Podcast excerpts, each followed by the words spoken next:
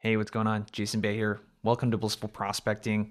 In this podcast, I'm on a mission to help sales reps and sales teams turn complete strangers into paying customers. So, if you're a BDR, SDR, account executive, any type of full cycle sales rep, whether you're selling professional services, software, insurance, whatever it might be, if you're having to use cold email and cold calls and you know LinkedIn to get in touch with prospects to schedule meetings, you're definitely in the right place. I believe in three things. One, I believe sales is something that we can both have fun with and kick ass at the same time. It doesn't have to be this really boring, you know, sort of serious thing that we're doing all the time. Uh, two, I believe that it's okay to make more money and not be ashamed of it. So we talk about money on this show. And I also believe that sales is a lifestyle especially outbound, we're building lifelong skills when we can really desensitize ourselves to rejection, learn how to talk to strangers better, learn how to have more empathy, and all of those things. So, sales very much is a lifestyle in my book. So, let's get into the episode today. So, I'm talking to a guy, Oliver Bloom. He is an enterprise account executive at a company called Talkwalker. We actually connected back in 2017 because we were in a Facebook group called uh, BAMF, Badass Marketers and Founders. And this is before I formally started Blissful Prospecting. So it was still under jasonbay.com. And we had messaged back and forth. And he reached out a couple months ago. It was like, hey, dude, been digging the podcast. Do you need a guest? And we started talking, and he's doing some cool stuff. So I was like, hell yeah, dude. you know, let's do it. He had this idea that I think you're really going to enjoy in this episode um, he's really progressed through the SDR and AE ranks very quickly into enterprise sales. So one of the things that I was really curious about with him is I was like, dude, it'd be really cool if we could reverse engineer a couple deals that you've closed in the last year or two. So he actually in this conversation is going to reverse engineer two deals that he closed from start to finish. So what he did to prospect and get the appointment, the triggers that he found, who he reached out to, how he got the appointments, how he closed the deal all of that kind of stuff. We get into his background. He's got something that I'm a really big fan of that he talks about, and it's mutual respect with your prospects. So, how do you come in and make asks of your prospects so that they see you as a peer and a partner versus this subservient salesperson? He's also going to go through his process, you know, for researching. He has something what he calls being aggressively relevant and I think you're really going to dig this one. So without further ado, let's get you to the episode.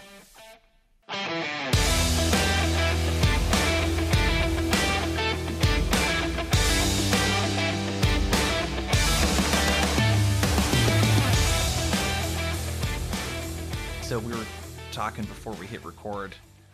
We had we have quite the history on on LinkedIn. no, so, it's pretty it's, like, it's pretty funny, honestly. When I when I looked at that, when we reconnected a couple months ago, that really took me down. Uh, that really took yeah. me down memory lane there. Yeah, well, that was back in 2017.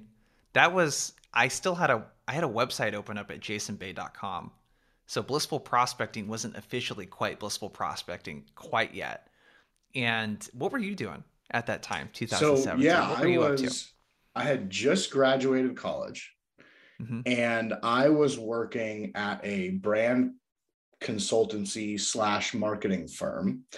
Um, and I was helping one of our clients build a newsletter. Uh, we had this this client that was a Bay Area based um, kind of like marketing and advertising community. They would pull marketers and advertisers that, that, that were you know in business in the Bay Area together for events and award shows and you know charity fundraising and you know all, all that you know fireside chats all that good stuff and um, they had they had tasked uh, us to help them build their their newsletter base. And I think I don't know how it was, but I think that's why we had connected and and we talked about. You said, "Hey, man, I'm."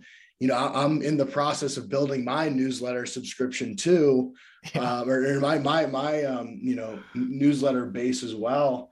Um, you know, do you have any tips for me? And I think I sent you something, and then you you sent me something um, about about building business or something. And gosh, I mean, when I looked at that after, I mean, that was five, six, six years ago, five years ago now. It's just it's just yeah. wild. It's crazy. So tell me about the you were in a marketing role at that time. You've done several roles since then, but how do you end up getting into sales? Yeah, yeah, it, it's it's been an interesting journey, um, to to say the least. So, how I got into the marketing firm, I'll, I'll kind of explain that story first. I, I was at University of San Francisco. I was a sophomore, about to start that summer, going into my junior year, and my professor at the time, who was an advertising um, professor, he was the CEO of a small marketing firm, and basically I approached him at the end of the year. I was like, "Hey, look, I'm you know I don't want to go back down to LA and you know you know waste time with friends. I'm kind of ready to get the career started. Do, do, you know anyone that would hire an intern for the summer?" He goes, "Hey, come work for me." Um, cool. So I, I worked for him just for a summer. Uh, and after the summer, I'm getting ready to go back to school. And he goes, Hey, look, you're doing some great stuff. I'd love for you to take some night classes. He had pull at the university and said, Look, I can help get some of your classes changed around. And I was like, wow, I didn't really expect that to happen. But you know what? That's that's an interesting opportunity. I never really saw myself being in marketing forever, but yeah, let's do it. So for the next two years, I basically worked about three days a week for him, um, working on a bunch of different just kind of client projects, branding projects, brand positioning, market positioning, um, messaging for for ads and, and, and campaigns and things like that. And um, I graduated and stayed there for another two years. And and for the you know for a job in college and, and a job after college, it, it was perfect. Uh, it was a small shop. I, I kind of got to do what I wanted. I, I had free range to you know interact with clients and pitch clients in the ways that I wanted. But at the end of the day, at the end, kind of the, that three or three and a half year mark, I realized that the job was very subjective to what the client viewed you either did a good job or you didn't do a good job. And it was yeah. it was up to one or two people in the room right? So it was mostly hey, was it mostly creative work that you guys were doing for your yeah clients? so yeah, yeah, exactly. It was it, it was kind of a mix between like strategic and creative. We would go out and we'd research their industry. We'd do interviews and you know with their with their clients and you know with their competitors. And we basically hey this is all the stuff we heard. Here's what we think think you should go do. And they'd either say this is great or they'd say this is not so great you know? And yeah. at the end of the day it was it was a subjective industry and a subjective world that was very hard for me to live in. And and i did a lot of soul searching for you know five or six months during that period. And i i came to the conclusion that i want to be in an objective world where i know that the needle is being moved forward every day or every week. There's things i can measure success on and you know when a good thing happens it goes forward. When a bad thing happens it goes backwards. And i know you know what to expect. And so that realization came to hey maybe you know maybe sales right? I'm great with people. I can talk forever um, as i'm probably doing right now. Um, but but um but no that, that that was kind of the conclusion. And so i i worked as a recruiter.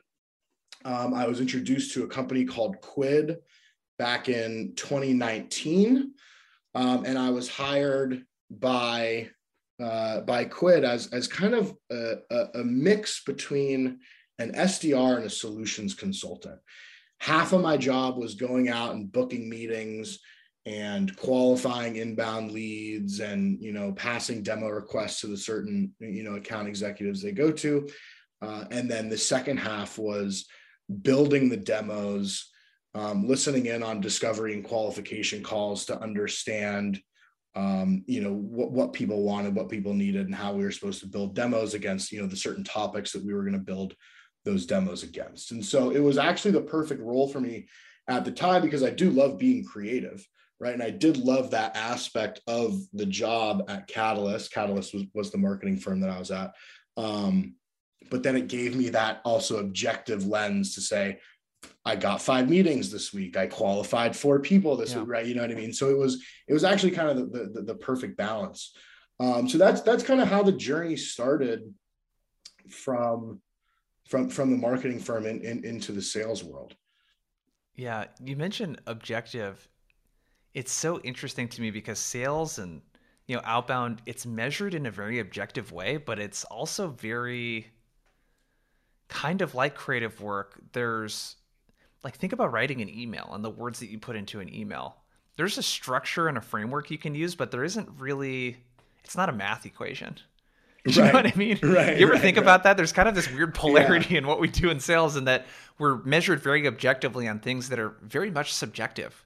you know, for the most part, when it comes to Yeah. what we think will be good. There's so much of outbound, especially that is kind of an exercise in marketing where you're following some fundamentals and just kind of just throwing a bunch of shit out there and Mhm. seeing what works and then doubling down, you know, on that. What are, what are your thoughts on that? yeah yeah no exactly and that's why i think uh, also just i mean for me personally i think that sales has been such a great and rewarding journey because it, i do still get to be creative right i do get to Yeah. use the four years of experience that i got from interviewing clients or interviewing competitors and then creating a message for someone to say hey this is what we think the right messaging is for your customers i basically get to do that just for my own personal business right? For my own personal oliver bloom's accounts.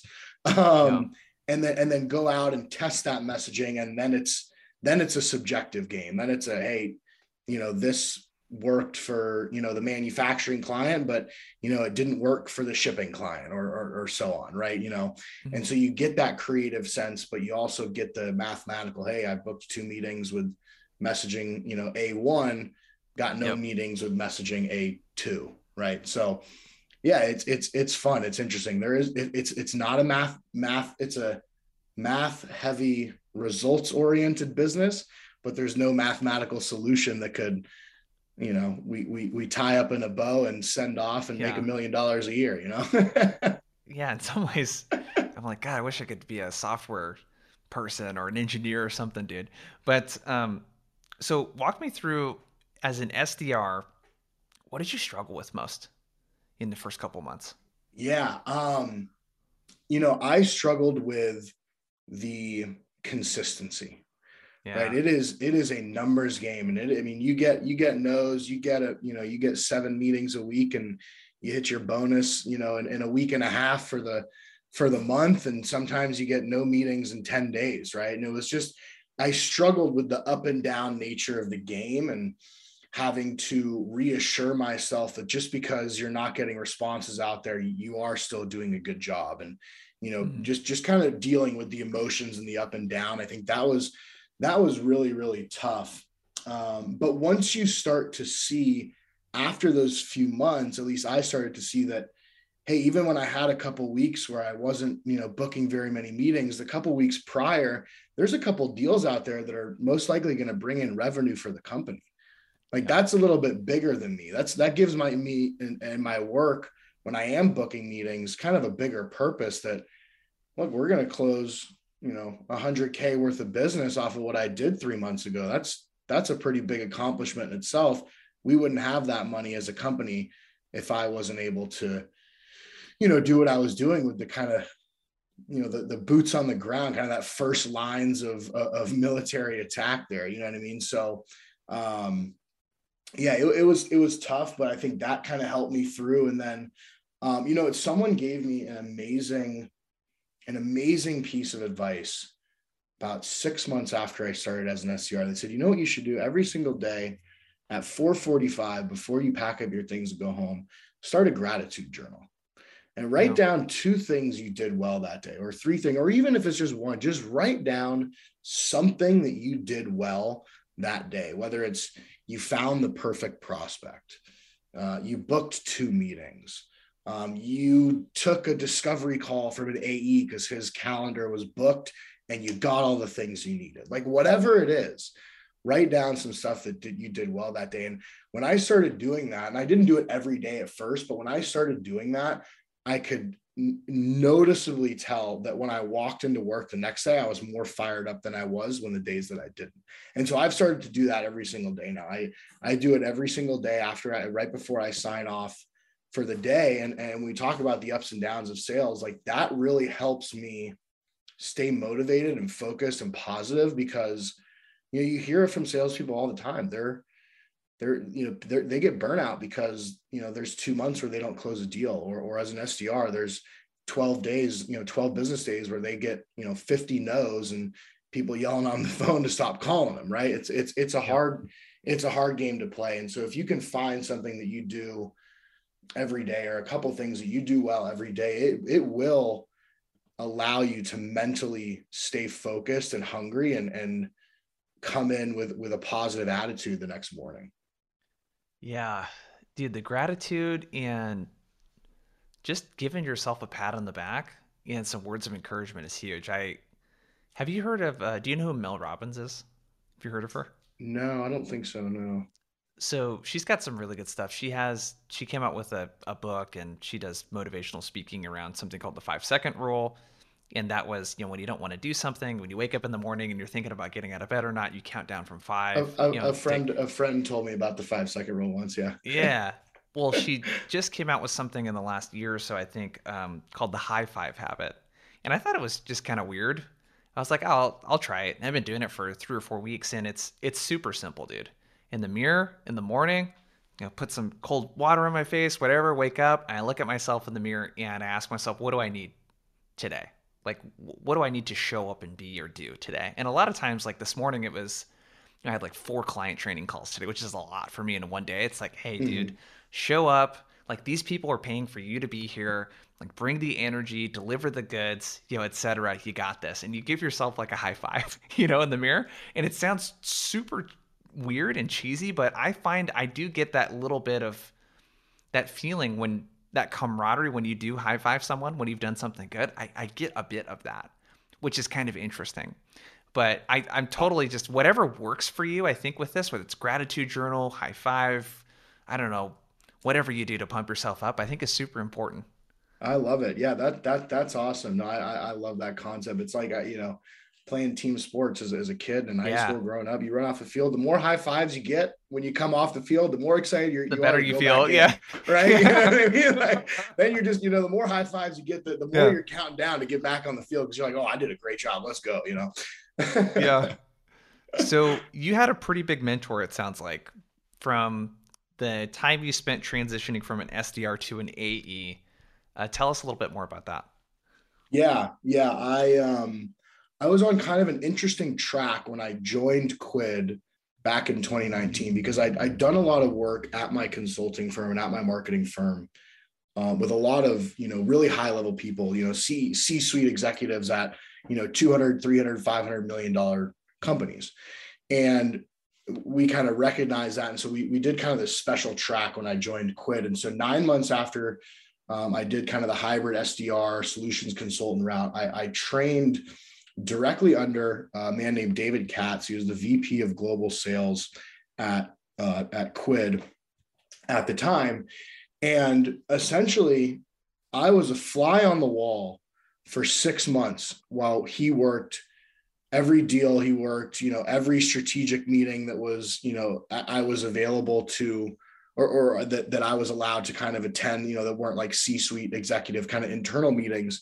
Um, I, I was able to be a fly on the wall for him. And I took away from that, you know, how he handled himself on calls, how he handled objections, how he moved from, you know a qualification to a demo or a demo to a scoping call or a scoping call to a you know contract negotiation and pricing negotiation and so on and so forth and i mean he's he's been closing you know 100k plus you know 500k plus deals for the last you know 10 years of his career i mean he's an absolute killer right and yeah. and i was able to learn from him and um, you know, a- after that, I was put directly into an enterprise AE role because I had that training, which is, you know, somewhat un- uncommon, right? You usually see, see an SDR kind of go from SDR to like a commercial or a, or a mid market AE. And one thing stood out for me and, and that I've carried on since that six month training period um, is the most important thing from a prospect and a uh, like a pitcher and a prospect, right? A salesperson and a prospect to have is mutual respect. And mutual yeah. respect is gained in a lot of different ways. But how David did it, and, and what I loved the most was he had this idea of a pass fail test that he would create, or he, he would have a prospect create for him in order to move forward with a demo. And essentially, how the conversation went was like this hey, you know, we've had two qualification discovery calls so far. You know, I understand what you need. You know, you understand that there is some sort of need for you for our product. We'd like to move forward in, in a demo. We're not going to give you any sort of just, you know, fly off, uh, you know, just, um, you know, cookie cutter demo. What we're going to do is we're going to create something custom because we really like the value that you have. But in order for us to get our solutions consultants, our product team buy the data from our partners in order to create this custom demo for you, which is going to take you know time, money, and, and resources. What we need from you is to create a test for us that we know that we can go in and pass. Right. So, you know, think of the three, the five, the seven things that you need to see from the, our product and write that down for us. We'll have a 20 minute meeting. We'll discuss it in detail so that we can say, hey, yes, we can pass this test. We'll go ahead and spend the money because we feel confident that spending the money with our data, spending the time and the resources to build that custom demo, we have a chance of actually, you know, passing that test and, and winning this deal.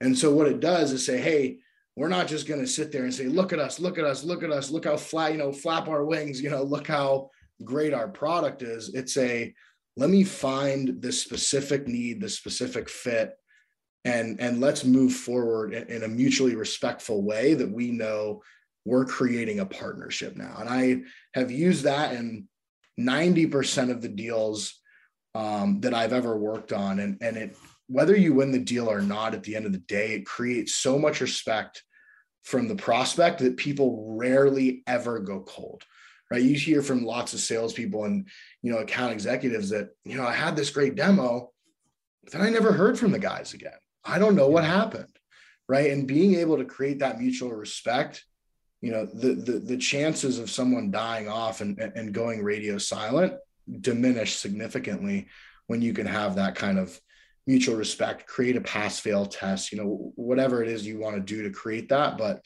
that's a great way that he did and I've carried that forward since then. Yeah, it creates more of a you use the word, you know, partnership, and I think it creates this peer partnership dynamic with the prospect where they look at you as an equal versus someone that's chasing, you know, their business. How did you get the opportunity with the VP? Were you hand selected for that? Is it something you raised your hand and said you want to do? How did you get that opportunity? Um, from the, the VP at my company. Yeah. How did you get the opportunity to work yeah, side well, by it, side with this person like that? You know, we it was kind of on the basis of me getting hired there. Um, I had a couple other oh. job opportunities. You know, as soon as I started working with a recruiter, I had um, you know, a number of different opportunities kind of come my way, and I saw those opportunities out and had um, about three three job offers at the time that I was ready to leave my my marketing firm. And the other two opportunities were just kind of like, hey, you're going to be cold calling for eight hours a day.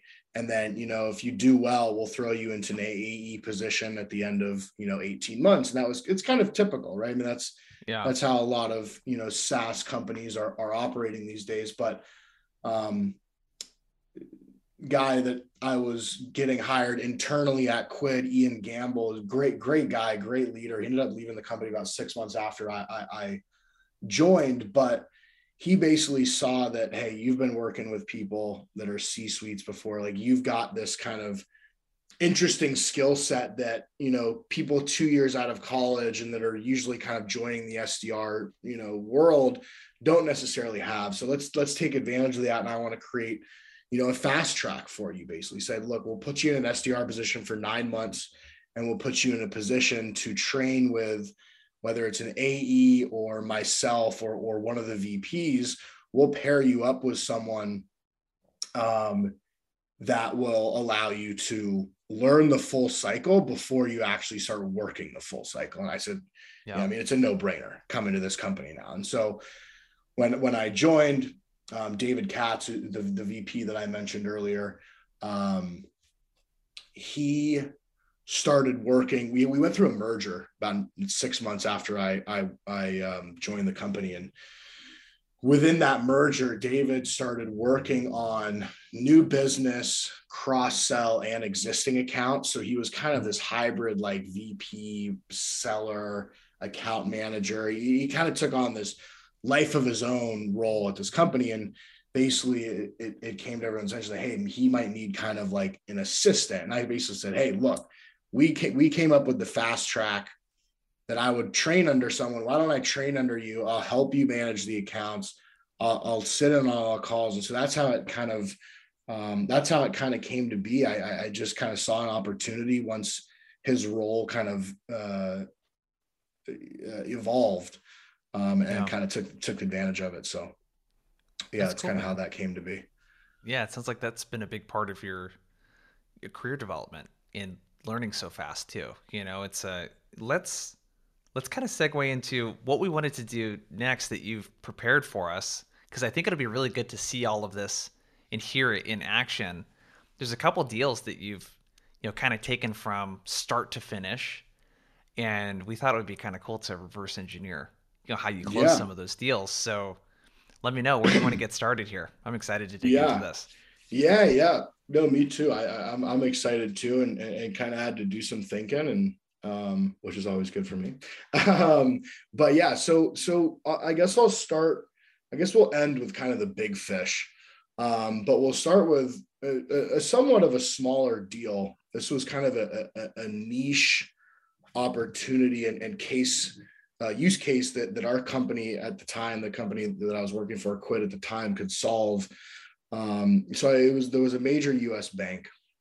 Not gonna not gonna name names or, or, or give out people's names or anything, but it was a major U.S. bank um, that we were looking at going after. And so I just kind of scoured the the website and LinkedIn and um, I, I Googled, uh, I think it was like eight major executives at the time that we were looking to hopefully some books and meetings with. And one of the executives came up in a, a, Google search and an article that had been written about three weeks ago. And essentially that, that article was talking about how this major bank was, you know, really putting a lot of resources into acquiring um, sustainable businesses, investing in sustainable businesses and you know ESG focused companies for their kind of investment banking arm.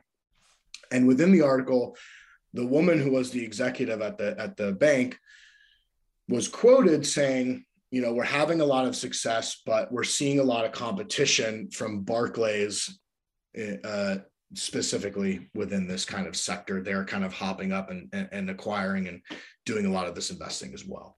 This was in an interview that you found. This was a, it was an article, kind of article. It was it okay. was an article that was written. I forget what the source was. It was like TechCrunch or something like that. Yeah. Um, you know, one of those type of sources, and she had been mentioned from you know some other interview um, that she'd said we're competing a lot with Barclays, and you can know, you bing, can, the light. Can you yeah, actually? before we dig into this, I think it'd be helpful too. Can you give context just so the people listening also have context in the like what was the solution that you were selling? You know, so yeah, have some yeah, context yeah, yeah, into why you chose to reach out to this person, why you chose to look for news articles, that kind of thing. Great, yeah, great, great. Oh, that's that's probably a better place to start. Um, so at at Quid, which is the company I was working for at the time, we had a data visualization solution that pieced together news articles, company descriptions from um, Crunchbase and Capital IQ, and then patents from Thomson Reuters. And we would visualize all these different pieces of data and kind of show how they all interacted with each other. And essentially, the solution was, uh, you know, to be able to understand market movements and major trends so that large businesses could invest properly into you know the future of a certain industry right? Yeah. And so they could see which companies were entering a different space, which were getting certain funding, which was taking over market share in a certain way, what patents were being, in, um, uh, you know, acquired and um, filed in in certain spaces, and what companies and what countries were filing those patents, and you could really kind of paint yourself a picture to say, this is what the future of this industry is going to look like in the next five to 15 years. And so we would sell to strategy, um, investment, um, corporate development folks that were, again, focused on what's the future of our business in the next five to 15 years. And so essentially, for this major bank, reaching out, we wanted to look at the people that were doing mergers and acquisitions, the people that were doing corporate development, the people that were doing, um, you know, customer strategy and corporate strategy and things like that. And so this woman fell under the kind of merger and acquisition um, department within their like investment banking arm. Um, and so that's that's how we kind of found her, you know, researched her, found the article that she was mentioned saying, hey, we're looking at sustainable investing, but we're having um, a lot of competition from Barclays. And the light kind of popped off in my head. I go, wonderful, because Barclays is a huge client of ours, right? So yeah. I reached out to her and I basically just said, hey, look, I, you know, I saw you were mentioned in this article about sustainable investing. Just wanted to let you know that Barclays is doing this exact kind of work with us. I'd love to show you, you know, what you can do to compete more with Barclays. I mean, it was a really simple email. And she responded immediately. I mean, not immediately, but you know, within the next couple days, as, as a high executive usually does, um, and said, "Hey, Oliver, this this sounds great. You know, please work with my executive assistant to set up a meeting." And so when we set up a meeting, there was about nine people on the initial meeting. There was people from the investment team that worked directly under her. There was analysts on the team that were doing, you know, merger and acquisition research um, and there was uh, a, a, one of their sustainable executives as well. And so essentially, you know, number one was able to provide massive value to her to say, Hey, I know you're doing the sustainable stuff. Let me show you how we do sustainable investing research. And then number two, the biggest problem you're having right now, from what you said, is is the competition is Barclays they use our product for exactly what you're doing and they're giving you trouble because of it. So let's talk. Right. So she immediately sorry to interrupt. Do you Yeah. Is there any because I get asked this a lot.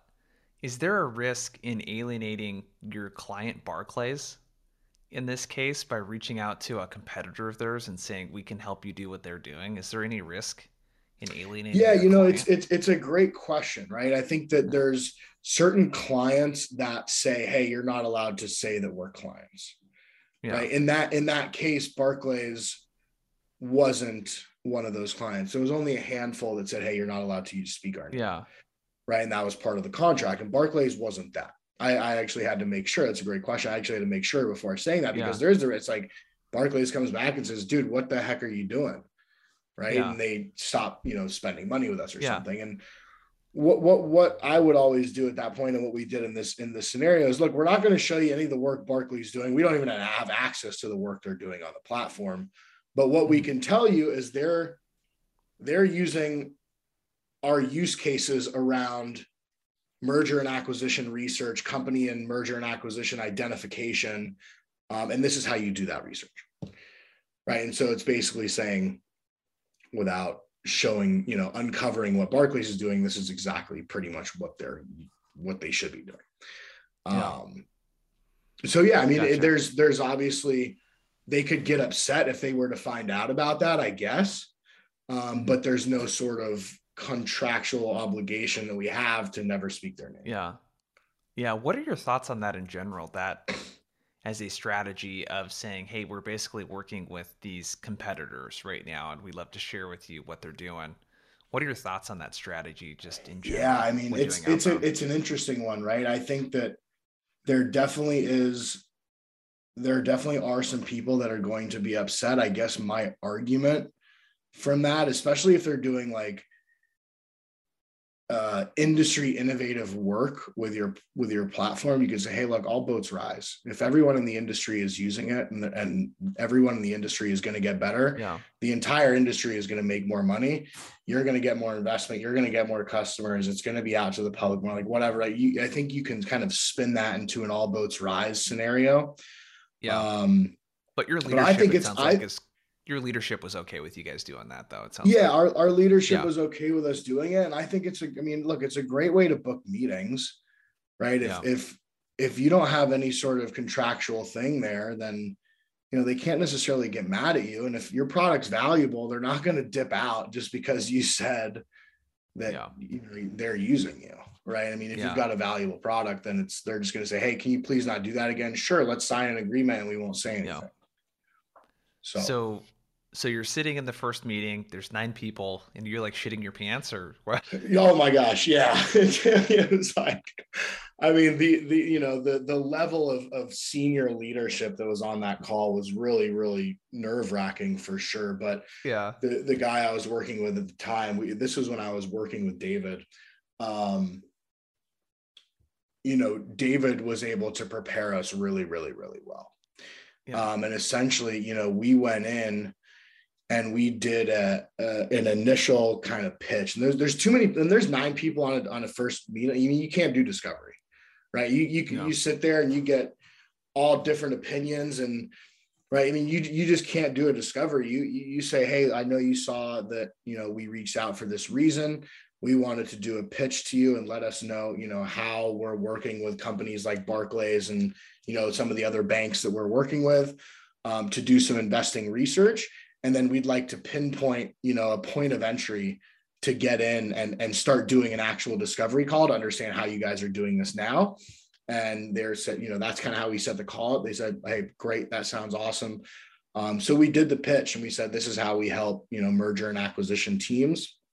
And it was funny enough because we were actually coming out with a product at the time that was a merger and acquisition predictor. And essentially, what you could do is you could predict mergers and acquisitions in the market from your biggest competitors.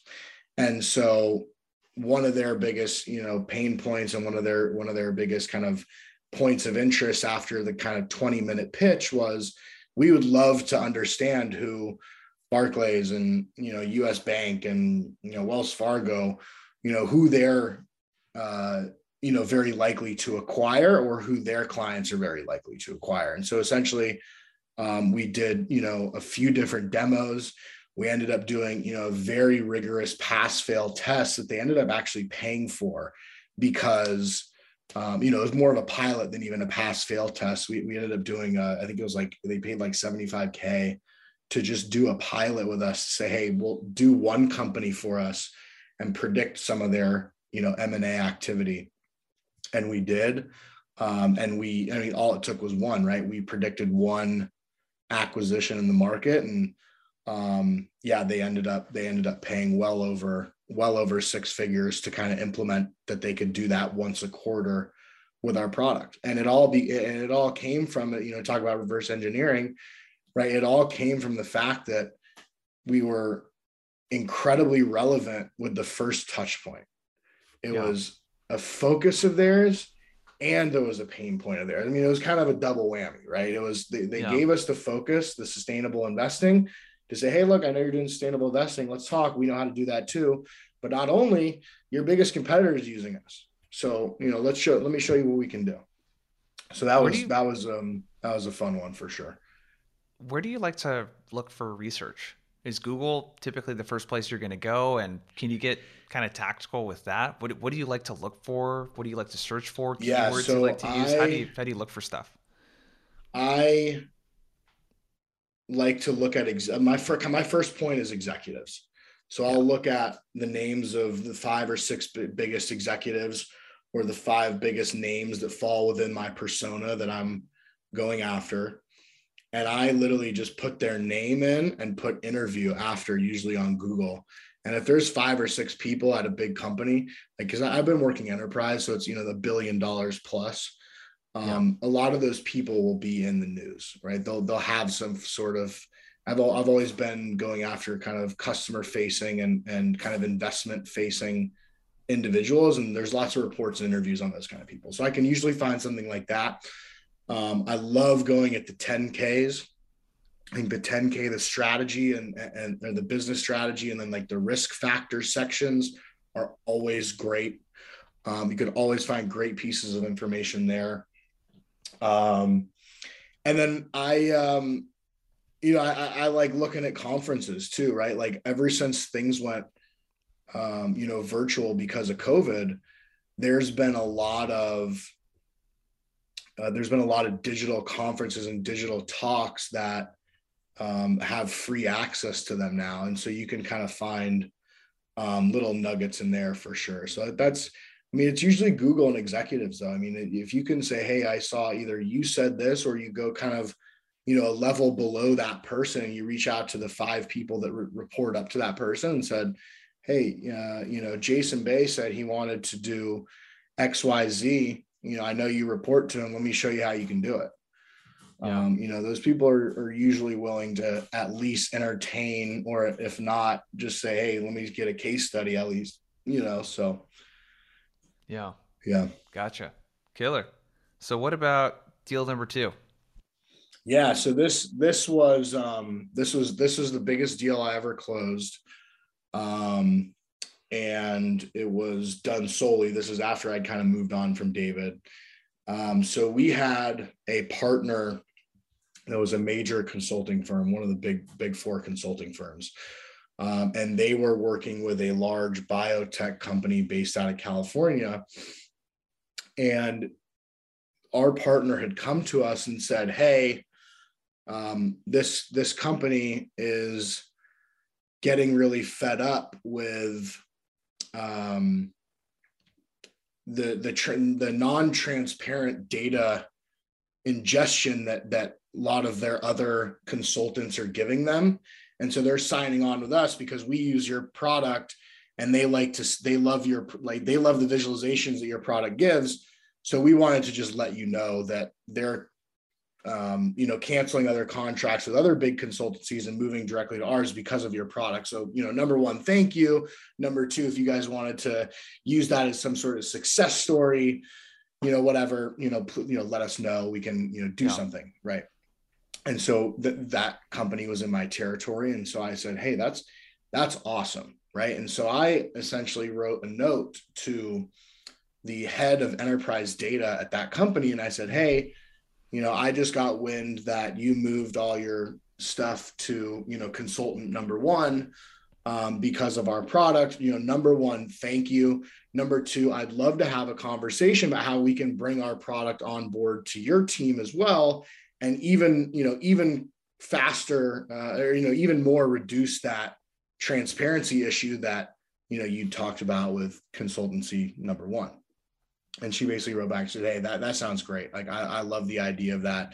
Um, you know, that's fantastic." And so essentially, we worked with the consultancy. There was kind of like a three pronged deal. We worked with the consultancy, and we worked with the, with the with the prospective client that ended up becoming the client, the biotech company, um, to create a system that they could all share data within to completely eliminate transparency and latency issues in terms of like reporting from that consultancy. And uh, we ended up getting into three different departments. Uh, we ended up closing, it was just shy of $250,000. Um, and essentially, you know, that deal happened also very, very quickly because we came to them with, we said, Hey, we already understand you. We already understand yeah. the pain point. We know that you just tried to solve this as best as you can, but let me show you how you can even solve it more. Right. And that, I mean, that deal closed within like five months. And I mean, you're talking about a company that's, you know, it's, it's on the Fortune 100 list. It's a typically a year and a half to a two year cycle. Right. I mean, yeah. these are massive, massive deals that take a long time to close. And we were able to do it in five months. And, and, and the craziest part about this deal, thank God that she was okay. But we were about to sign a contract and and the woman got into a major accident. She got into a major car accident and, and the deal was stalled for two months because she was not in the office and not working. And she would text me every two weeks and say, Hey, Oliver, still super excited about our deal. I'm on the road to recovery um, you know, just wait for me to get back in the office and we'll close this. I mean, for the fact that yeah. a prospect to be in the hospital or be on the road to recovery, be majorly injured, to be, you know, sending notes because we had so much value invested in them and they knew that is, I mean, it's it's incredible. Right. And she gets yeah. back into the office and four days later, there's, you know, 247K, you know, coming into our company. Um, yeah. And so, I mean, to even be held up almost two months, I mean, that was a three month deal with a two month delay, right? Um, yeah. So it was great. It, it, it was great, and I, I, think there's all there's always value in you know partners and what partners can provide. If you're at a big enough company that has partnerships and has you know joint accounts with your partners, uh, there's so much information that you can get from those guys um, and that you can use whether it's in you know creating a bigger account or um, you know, getting a new account, um, you know, in, in, the same industry that, you know, you just, you, there's a lot of information that can be had from those people. So, um, yeah, that, that was a fun one for sure. That, that helped me make my yearly number. Let's just say that. yeah. How did you, a big part of your success, it sounds like too, is being able to kind of tell the story. You know, how do you think about storytelling in your sales approach? Yeah, that's a that's a great question. I think that in order to tell a good story, you have to know your audience. Mm-hmm. Right. And, and in order to know your audience, you have to do discovery and you have to be aggressive with your question asking and your digging. Right. I mean, it's almost to the point where I, I, I sometimes like when people say, Hey, look, I, you know, I've given you enough. Of, like, can't you tell me what you do now? right because i'm like mm-hmm. okay fine all right yes look i'm just trying to get to know you i'm just trying to make sure that i'm i'm telling you the right story at the end of the day right and and i um i kind of go by the toyota um you know the five whys do you know about the toyota five whys uh, I've heard of the five whys. I don't know if, about the Toyota specifically. I don't know if I'm so, aware of.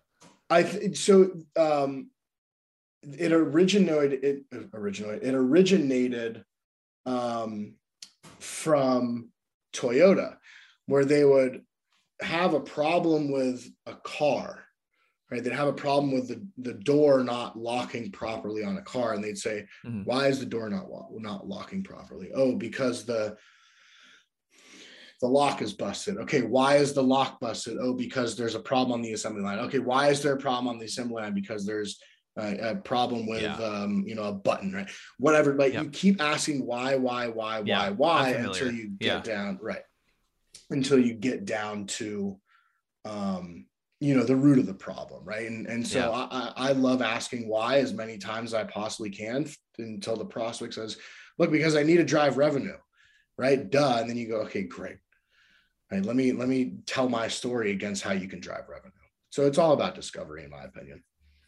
Yeah. What what do you know now, having done this for a while, about discovery that you would give yourself advice as you know a person doing their very first discovery call if you could remember that? What what what would you, what advice would you give yourself knowing what you know now? Yeah i think my, the biggest advice that i would give is just don't be afraid.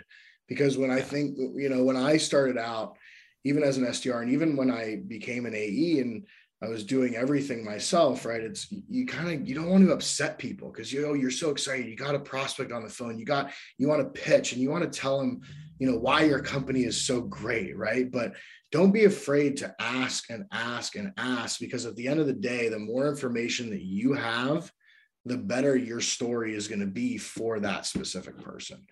Um, and I was I would always get afraid about you know upsetting someone and if they've booked a meeting with you and you can set up and say, hey, look, I want to understand what you do so that I can tell you the right story and I can give you the right information. If you can set that up, no one's really going to ever get that upset with you for asking a bunch of questions and trying to understand them.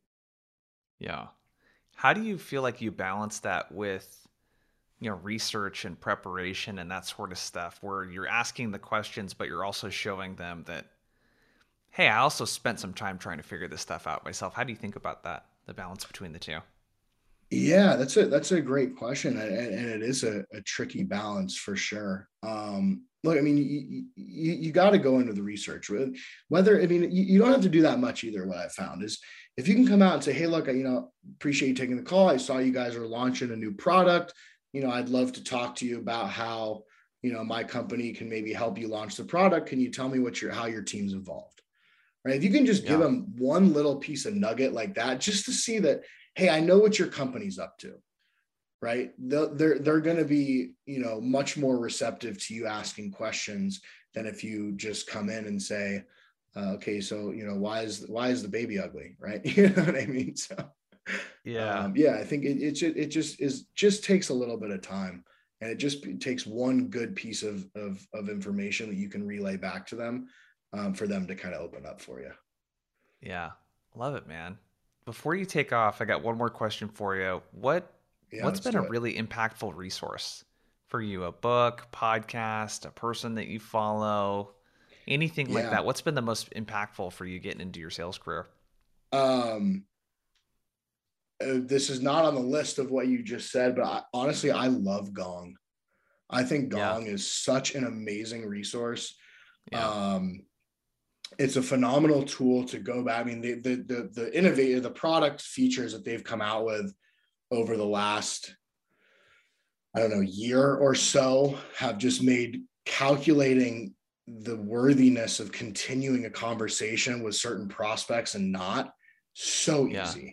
Right. I mean, yeah. the, the whole deal flow they thing that they've created that gauges the interactivity of each party on, on the account has has helped me say, you know what, this deal's done. I'm not going to pursue it when, you know, without the tool or before, you know, I really started kind of digging into Gong and the power of it. Um, you know, I I chase and I chase and I chase because I wanted to get the deal. And you know, you sit there and you're like, you send five emails and you send three, you know, you leave three voicemails. Why aren't these people getting back to me? And you know, Gong just helps me not do that anymore um, because our time is so valuable. You know what I mean? It's just yeah. I, am like I, I, can I cannot chase these people anymore because Gong helps me get you know take that data. So I I, I love Gong. I, I, think it's a phenomenal tool. Yeah, I second that, dude. Gong's pretty badass, man. so where uh, where can people go to connect with you? Where do you want people to yeah yeah just my, yeah my my linkedin um, oliver bloom i'm located in phoenix arizona um, work at talkwalker right now um, and so, yeah, send me a, you know, send me a note through LinkedIn.